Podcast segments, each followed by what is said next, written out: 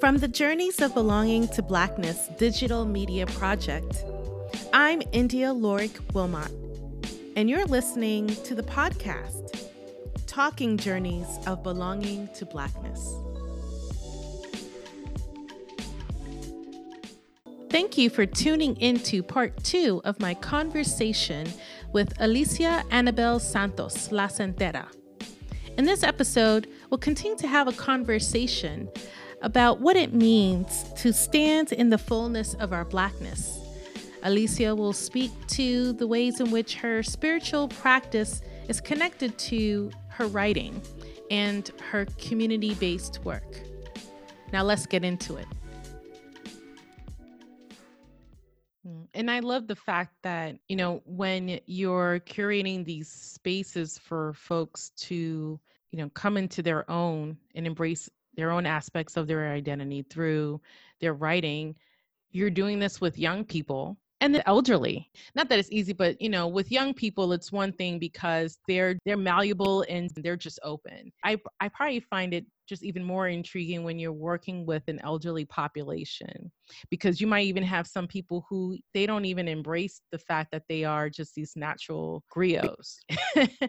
And that they just probably oh yeah i just tell my story but we understand how important it is for our elders in the community to formally document their stories because once they pass on, that's it. We got to like make sure we can capture some of this history and capture the stories and have people tell their stories or you know even if they're telling fiction you know that there's a lot of reality in that story that's mm-hmm. contextual and that's rich that's telling something about a particular moment in time that if no one documents this it's lost to the ages. I am so of everything that I have done and everything that I'm doing, what I am most proud of is my work with the elderly, my work with senior citizens. I am so proud of that work. I'm so proud for the past four years I've been able to like facilitate this space at like five different senior citizen centers. And they are right they are writers. They are my writers, my senior citizen writers. And the stories they have told me I have white women, black women, Asian women, Latinx women, like they are incredible. I have this one woman who told the story of her mother arriving to the US in the 30s, and she came by boat from Puerto Rico. And when she arrived, there were two lines, two lines, and one was for white folks and one was for coloreds. Mm. And she got in the white line and she was standing in that line and they were like oh i'm sorry miss but you need to be in the color people line these are the stories these are the stories that i have the privilege of midwiring this this is the work that i'm doing i'm helping to to extract their stories and and remind them that they come from amazing cultures amazing people right now we are actually writing my senior citizens are writing children's books Oh, that's so cute. yesterday because I, I wanted them every season I do a different theme so that we're writing something new. So mm. like the first year they wrote poetry and prose. The second year they wrote a 10 minute play. We've written we've written last year I did I recorded oral history, so I did videos of them telling their story. And this year we're writing children's stories to go to like hospitals and read them. Oh, that's so sweet. It's gonna be beautiful. That's our end of year celebration. We're gonna they they wrote two stories yesterday. One was um let's go to the movies. So an entire family the theme was the themes were about compromise and choice and family and love. I love it because i'm bringing them i'm bringing them joy. I'm bringing them joy. And i'd like to think that i'm helping them to see value in their life and purpose. Mm. Because i can't imagine what it is to arrive to you know a certain age in your life where you feel like you have regrets or that you didn't live with purpose or you didn't and so i like to bring i like them to know that i think that they're super special and that even where they are they have a story to tell and if they can't write it i'll write it for you. So like yesterday they were like i'm not feeling it. I'm not really feeling like writing right now. And i'm like i got you. Everyone give a line. So we wrote this story and everyone gave me a line you know and we wrote it together and so i love it. It's like it's the word i do a lot of things you're right india but that but the being with my seniors my elders i know it's what fuels me. Like it it reminds me like yo they gave everything for me to be here. Like all of them are my mother all of them are my father all of them are my grandmas. And while i don't have you know living grandparents right now you know i look to them for that counsel because they're always they're asking me about me and that, my foster baby and my daughter and my partner and, and they're very much invested in my success too buying my product line you know my santera baths wanting readings because they also want readings. Act two the road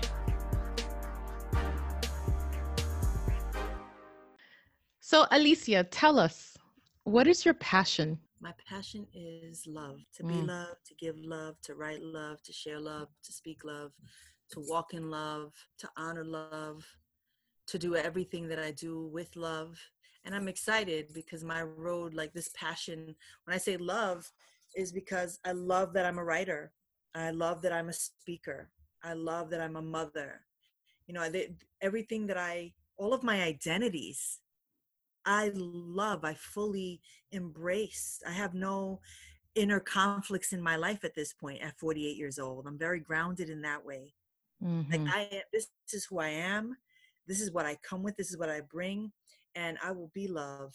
Not to say that there aren't days that I'm that I'm not struggling or that things aren't hard, but my passion is that I know that I need to bring this love into what I'm doing otherwise why am I doing it? Those days are done where I go to a job that does not bring me joy, that isn't fulfilling me, that isn't serving me, that isn't valuing me, that isn't growing me or expanding me. Those days are done. I get up every day and I do what I love. I do my read card of the day. I do my meditations. I'm uh, creating curriculum and fun fun activities for my seniors. Right now, I also I also teach high school students. I'm doing essay writing for their college essays. So the day before yesterday, I read 17 college essays and I'm helping them to, I'm midwiving them. I'm helping them to develop their essays and show their best self and dig deeper. This weekend, I'm facilitating healing workshops for women of color and mm. also my writing workshops. And so I do what I love, which is I'm a writer before I'm anything, right? Because that's the thing that I'm called to do. But now I've intersected everything that I am. I think I had a point in this journey where I thought I had to choose. I couldn't be a writer and spiritual. I couldn't be hmm. spiritual and gay. I couldn't be gay and black. It's really recent for me, India, that I'm like, I don't have to have 25 blogs with all of my different identities in the work that I do. I'm one and it has all of it. Right. You're the embodiment of that intersection. A long time, bro. I thought I had to choose. Mm.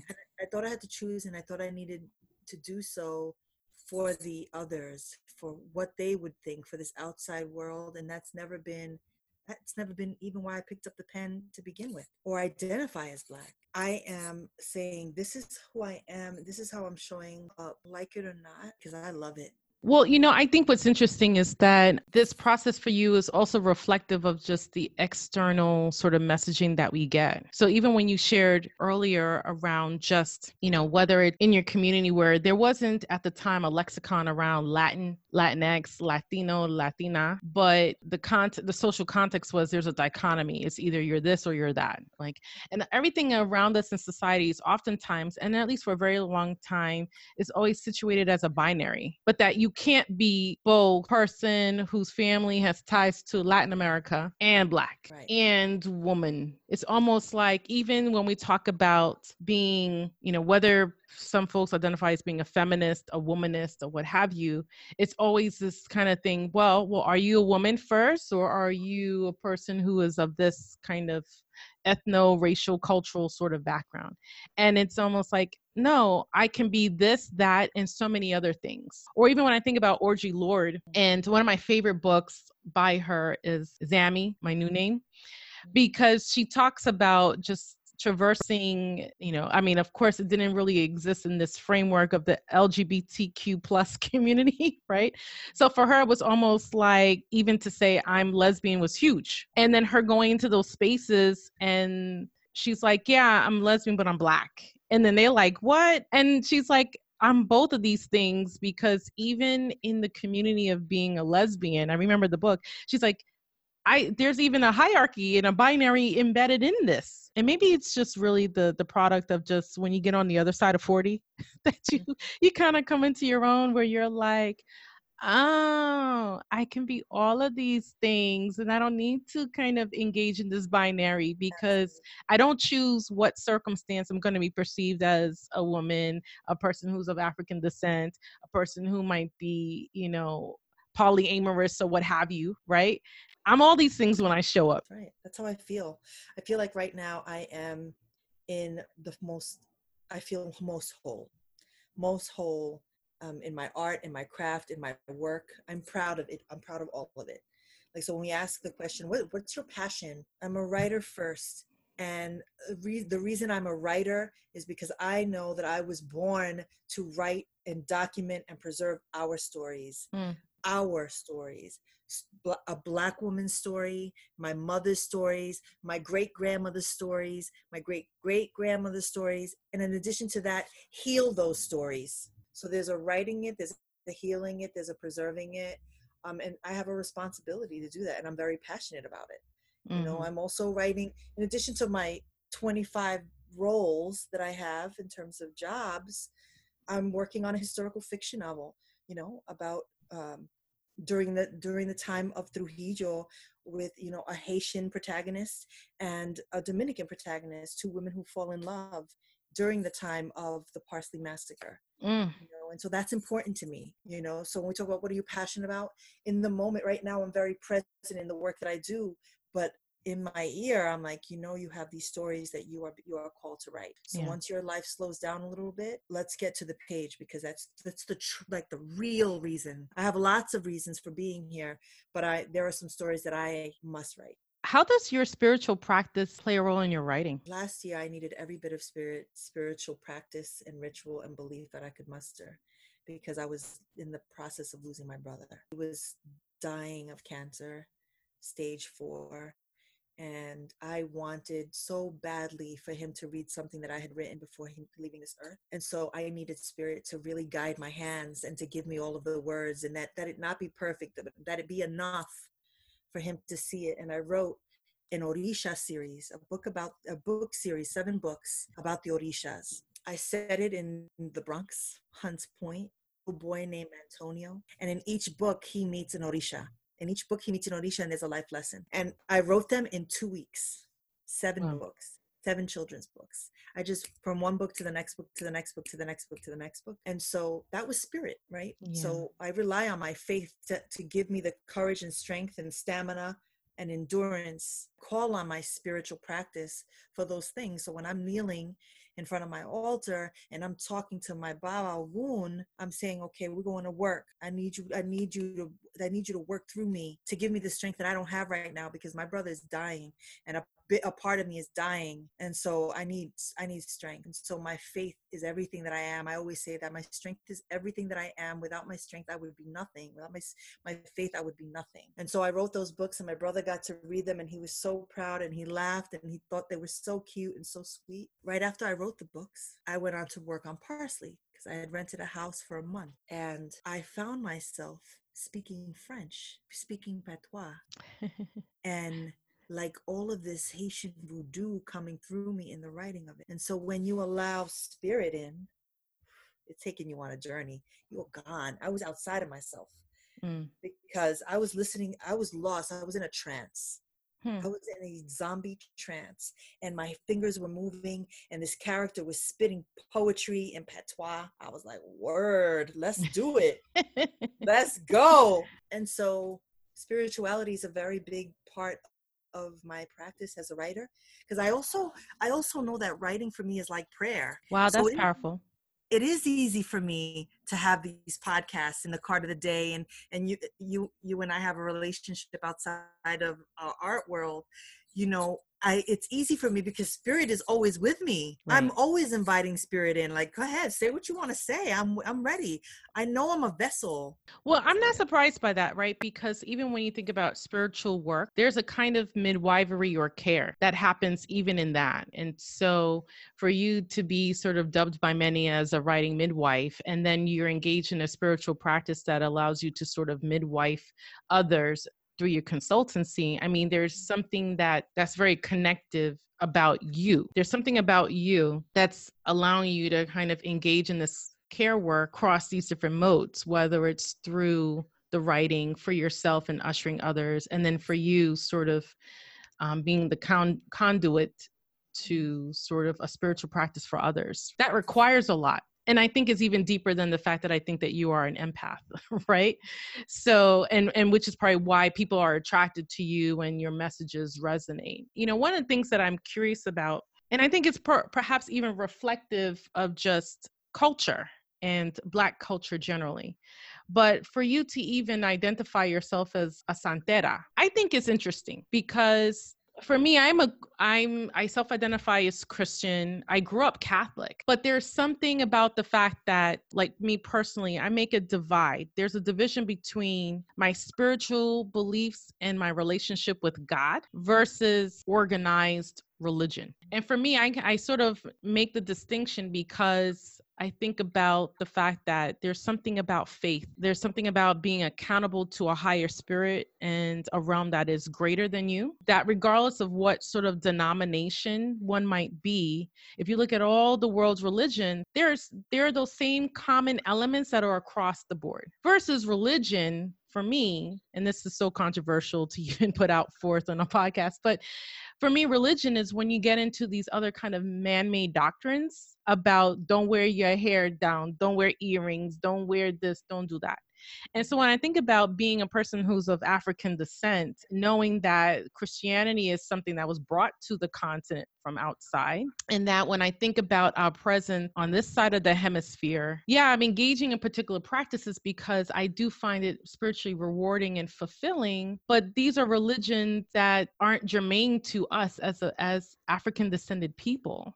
So when we talk about pulling tenets of Yoruba and Igbo traditions, and for someone to self-identify like yourself as a santero, people are like, "What? that's that like voodoo santeria stuff where people are possessed and that it's evil and it's all these other kinds of things. And yeah. so as a writer how does one reconcile that when some of the things that you're even engaging in as part of your spiritual practice is is african and not necessarily representative of our colonial histories in these places? Now now you're talking about how how do we reprogram how do we stop drinking the kool-aid? Because we have inherited religious practices and faiths that are aren't ours so for me to be a santera to choose santeria to choose la regla de ocha the rules of ocha ifa lukumi as my religious belief and practice is about and it's not saying that I don't it's not me saying that I'm not Catholic. I'm not saying that I'm not Catholic. Speak on that. I was born Catholic. I've received all of my sacraments baptism, communion, confirmation. My daughter did as well. And the truth of the matter is that it was when I came out as a lesbian that I started to, that I realized there's no place for me in the Catholic religion. There's no place for me to come as I am because I'm told that I'm going to hell. So this God doesn't love me. So I had to make a decision that I don't believe you. I don't believe you. I don't believe you anymore. I don't trust you as a source. As a I don't I don't believe you as this religion that cares for me and people like me who walk in the world the way I do. And Santeria for me was very much connected to my African roots. It was me saying no to this, yes to this. Mm. This feels more true. This feels more connected to my ancestors because for me santeria is really about not honoring just these orisha but it's honoring our dead. It's connected to the earth. So those elements feel more true. That religious practice feels more true. Not that there aren't rules. Not not that there isn't problems with santeria because i have major problems with santeria and being a woman who is very feminine and masculine all at the same time how I move in the world. There are things that I have a lot of questions about with Santeria. You know, for example, you're told that you shouldn't service your your santos or touch your santos when you're bleeding, when you're on your cycle, when you have your period. I've got a lot of problems around that because I'm like, what are you trying to say? That my right. feminine power and my feminine energy is in conflict with when we gave birth to all of y'all. Like I have I have questions and issues, you know, the feminist in me. Right. So one of the things that I have had to do is dismantle old beliefs that do not serve. Mm. Still was about making a choice. Not that I'm not Catholic because I have a bóveda, I have an altar to for my dead, for my muertos, for my egun, that in theory is very Catholic because there are Catholic saints. There's a cross of Jesus Christ, and then there's Saint Lazarus, and I have the Virgin of Regla, and then I have um, our Virgin of Charity, La, La Caridad del Cobre, and I have a lot of different, like Saint Teresa and La Virgen de Candelaria, but they all represent an Orisha Mm. because when we talk about syncretism and how Africans preserved their religious beliefs here in the US, they took the, the Catholic saint that they were being asked to worship and they made it their African god, right? Which was brilliant. And so Saint Barbara is Chango. And so while I still have these Catholic symbols in my home, they're still also African. See that see that's deep and I love that and I'm glad that we're sort of carving out space to talk about that because mm. You know when when one really takes time to understand, you know, whether it's throughout the Caribbean and Latin America or even in the US, the resiliency of African descendants and the ways in which they use the tools of the oppressor, which in many regards is religion, right? So you had the in the US the the the slave book where it had all like the slave bible where it had all these rules specifically for the slaves to believe in rules around well it's god's belief that you're to obey your master and your mm-hmm. master can do no wrong and then if you do anything against your master then you are going you know you're sinning and you're going to go to hell. I mean rules around that. But then the ways in which even in the us people have used even parts of the religion infuse their own stuff decided to create drums for music and worship and then sort of you know when you think about it, it's an amalgamation of what they're learning and what they have access to here in the united states and then what they're sort of drawing upon but no one's really calling it that you know or even like to your point where the santos the, the saints in catholicism yeah it's no mistake that you you know maybe in front of the overseer on the plantation you're calling it oh that's mary of magdalene of whatever whatever whatever. but then everyone's like yeah yeah shush, shush that is the orisha of such and such but we're gonna kind of keep it we not, we're not we're not going to tell we're not going to tell john Right. john the slaver over there what we Mhm. doing i think what's what is unfortunate is the hollywoodization of african culture and including like african religious practice or african spirituality and i'm blanking on the name of the movie but i think it came out in the sometime in the early to mid 80s where something happened but it took them down to like either dominican republic or haiti Mhm. and they had this whole thing where it's like some devil worshiping kind of thing. Everyone's dressed in white and it's around this fire and they slit the throat of a goat. And I will tell you this as a kid, I was just like, holy smokes, like that's wrong. Like what they're drinking the blood of this animal. It just seemed so paganistic that it's like, no, of course, if you have a sort of like that as our first introduction or exposure to a particular practice around vo- Vodun or voodoo, then you're going to be like, that's wrong because it was framed as something wrong and, and evil. and evil and animalistic. But I am I employ an academic lens to it. But I'm like, like no one can see me, but it's just like I got this black beret on and like my fist up. like it's all about with the white supremacy and it's about telling us that our stuff is wrong.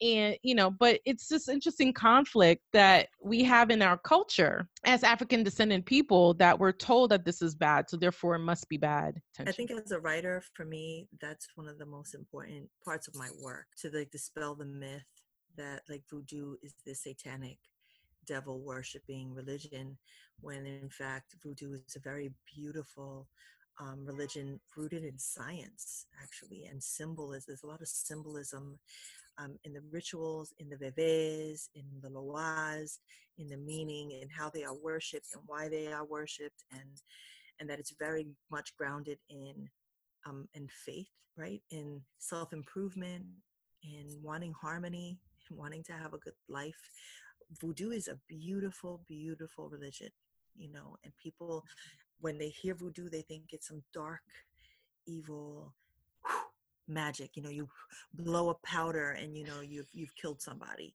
right. Hollywood. Hollywood has done a number on our spiritual practices, and truly, um, when I think about voodoo and santeria and 21 divisions and candomblé and, you know, palo mayombe is that, you know, people have turned to these African re- religions, rituals, and practices to save themselves. It's about saving ourselves.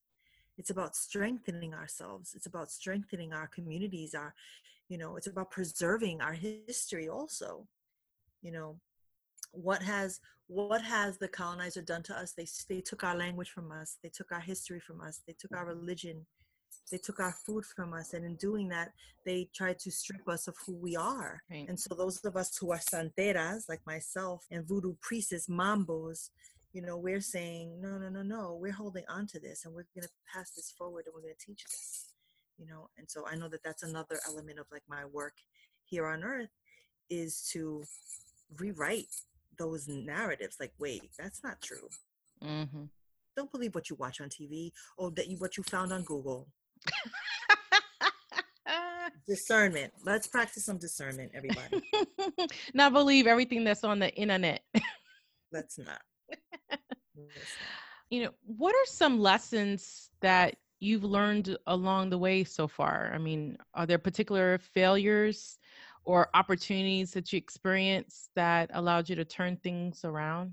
That's a that's a beautiful question because uh, today the card of the day is power. That was the post today on my Instagram or YouTube. And what I'm I'm thinking about all of the ways in which I have felt powerless and disempowered and have worked with people or for people who have abused their power. There's been a lot of power struggles in my in this journey. And so I think the greatest lesson that I am learning right now is that I, Alicia, I possess a lot of power. There's power in my words. I think it was Maya Angelou or Toni Morrison who said that words, you know, they stay on the fabric of of everything of your of your house. The words that you say, they're in your curtains, they're on your sheets, they're in your furniture, they're on your walls. And so words are powerful. Mm. The words we say, how we speak to people, the words that we write, they have the power to affect change, to have someone agree or disagree, to challenge, to to love, to destroy. And so I'm learning that I need to harness this power and truly use it for good works.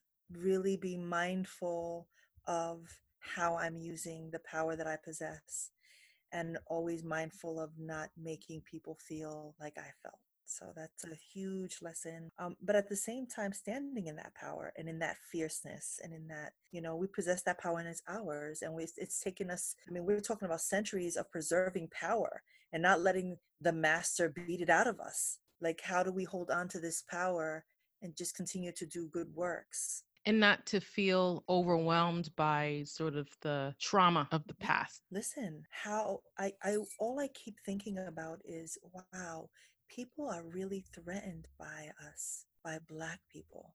Speak on it. What? people are threatened by the power of Black people. And, you know, my father and I were talking briefly because I was rushing to work yesterday. And I'm like, Bobby, but of course they deny us access.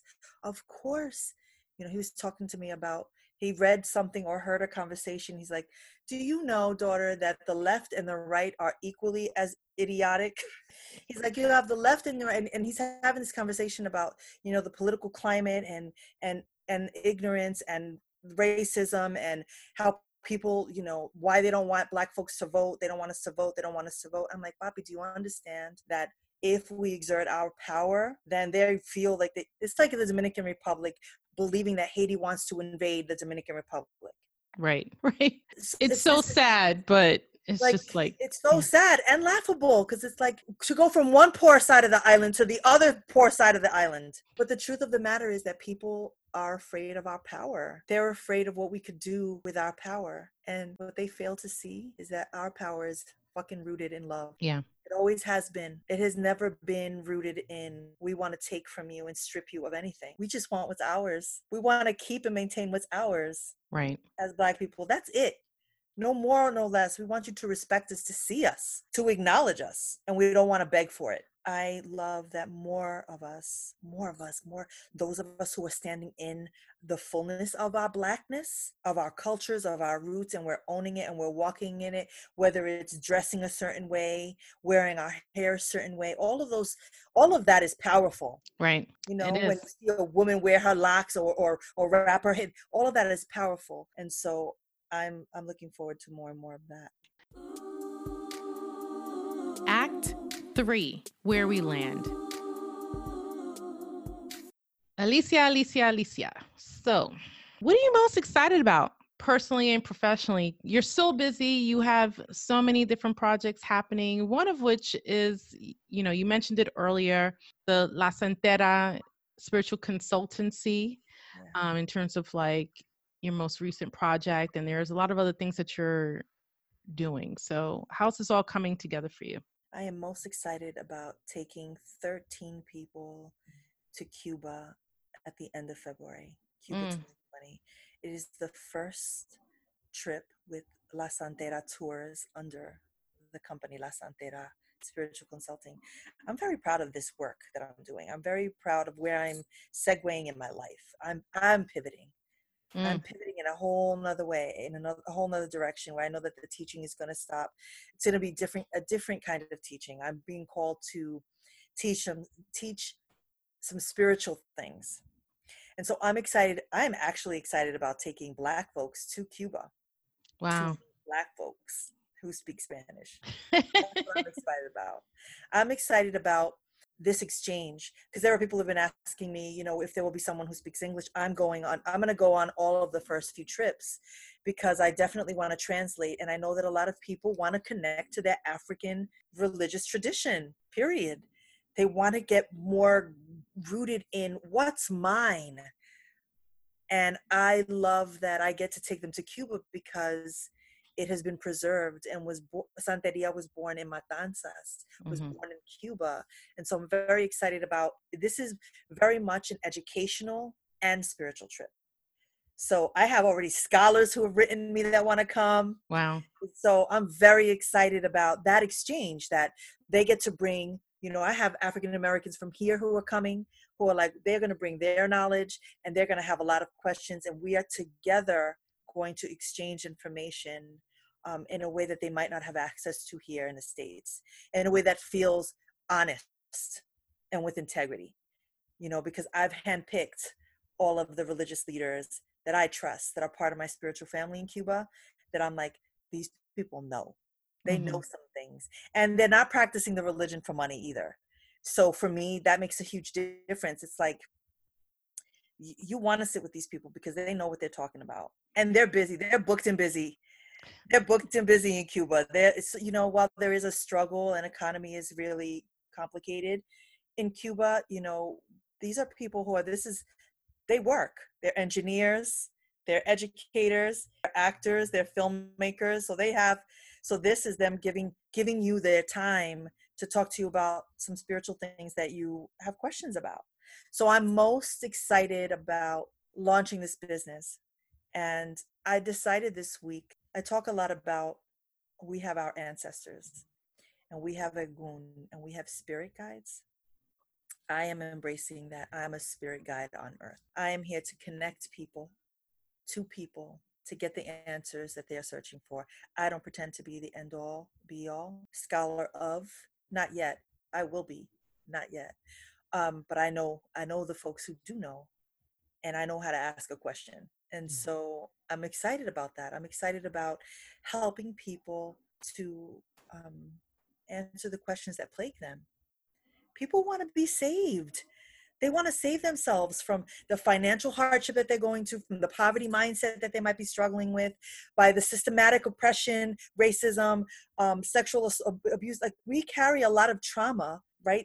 Trauma that we've inherited from generations, and then our own that we walk with and so i'm really excited to be this this person to help connect people to live their best lives and find a way out so i'm ex- i'm very excited about that i think also the timeliness of you know the work that you're doing the the educational and spiritual trip to cuba because you are right. I do feel that there's also we're in a space of folks yearning.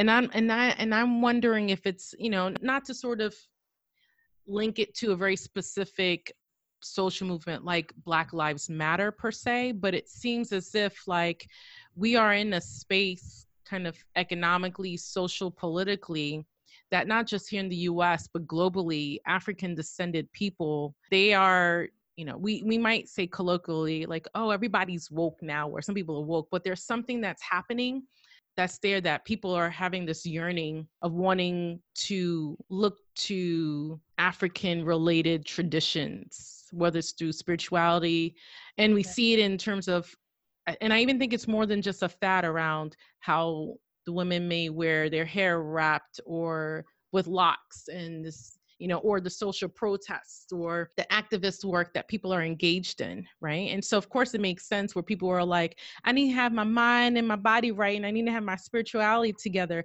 But we're looking to and we're looking back through the channels of time and connecting back to the continent in ways I think is just very interesting.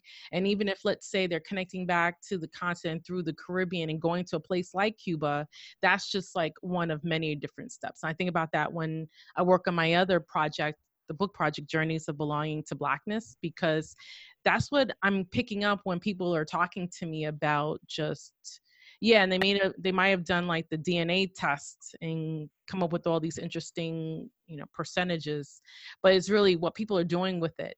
And people are connecting in the way that you're saying people are connecting. There's no mistake that you have what 13 folks? Yeah that's incredible. It's amazing. And when did you put out an ad for this? Like a month ago? Like literally a month ago. Like I have people like who are messaging me now, like I put already put in my vacation time, like I'm ready. And I have like another uh, uh a friend of a mutual friend of ours who's like, oh no, I, I have speaking engagements. I'm about to take all that off my calendar right now. Right. There's something there because we're connecting to what's ours. We are we are finally saying, okay, we've got to undo some things. This is no longer working. Their ideas of of spiritual and religious pride does not serve us anymore. We need something that feels more genuine to who we are as the people. And it has everything to do with our ancestors. Right. And remembering where we come from. You know, we can pay for all kinds of things and have all kinds of experiences and go you know we could go and and and visit all of these sites that are ours we could go to ghana we could go to nigeria we could go to all of these rivers and have all the but how are we practicing on the daily when you talk about how do we walk in our blackness how do we that's even our spiritual practice and that's for me is that's why i said religion is my entryway. The religion spirituality is my entryway it's my connection to to all things black. Mm-hmm. and i and i wouldn't change it for the world because look at where i am. Look at all that i have all that i've accomplished and that has everything to do with the work that my ancestors are doing through me and my santos and my ocha and all of that you know and i'm very grateful for it. So i'm thrilled that i get to kind of be this person that guides folks and let's let me connect you. Let me connect you to the people that i know that know. Let's go and together we're to go to the orisha museum and we're to go to have a misa spiritual and see which ancestors show up at this spiritual mass to speak to us and through us. And like I'm providing this like service that's an experience. Like this is this is what it looks like if you were to practice it in your daily. Mm. And it is easily accessible. Hard because it's hard to find spiritual community.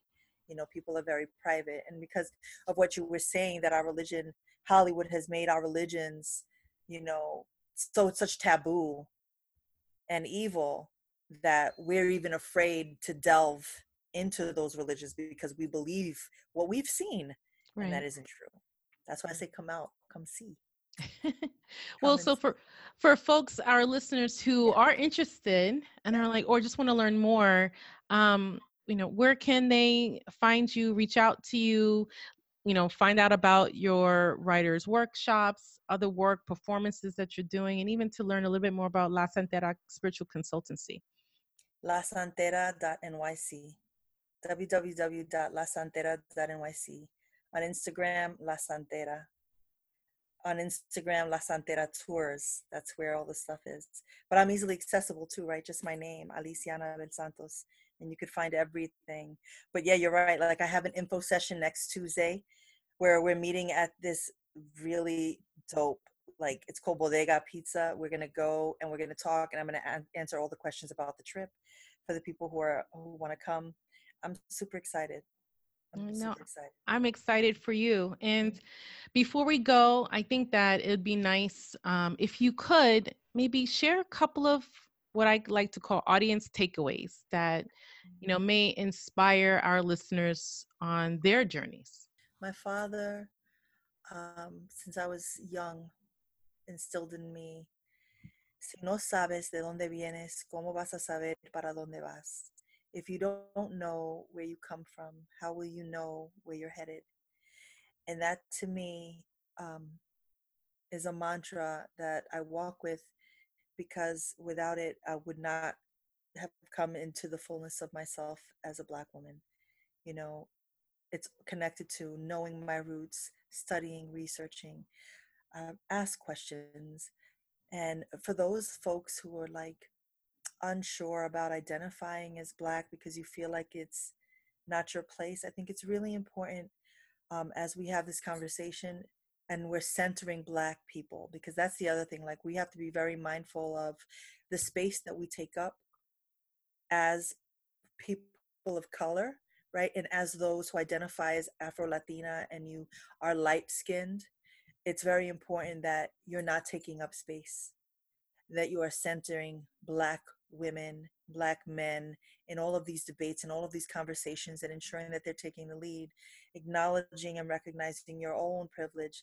That's not to say that you don't have struggle or that you you've experienced racism, but you have this self awareness of where you live in the conversation. Mm. You can be black, but understand that your black and my black are different and so and your struggle and my struggle are different for us to be able to have honest conversations about blackness and belonging right mm. but i say come on in i say come on in and let's embrace who we are and let's be black unapologetically and own it because we come from not just a rich and beautiful history but we come from a legacy of warriors spiritual warriors who um, have been battling for us for hundreds and hundreds of years.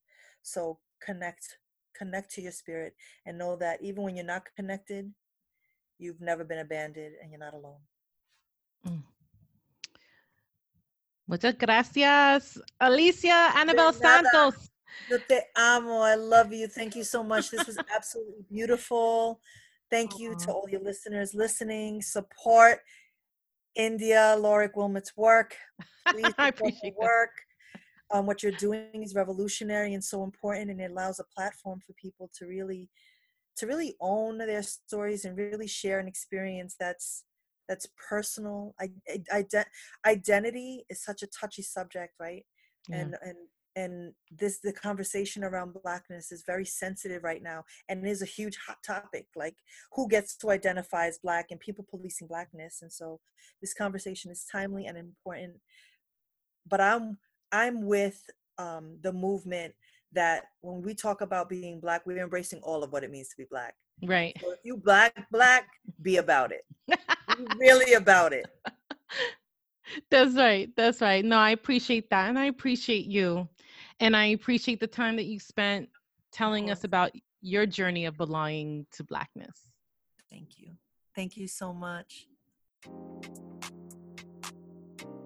There you have it. The journey isn't over, but this episode is. Until next time, peace.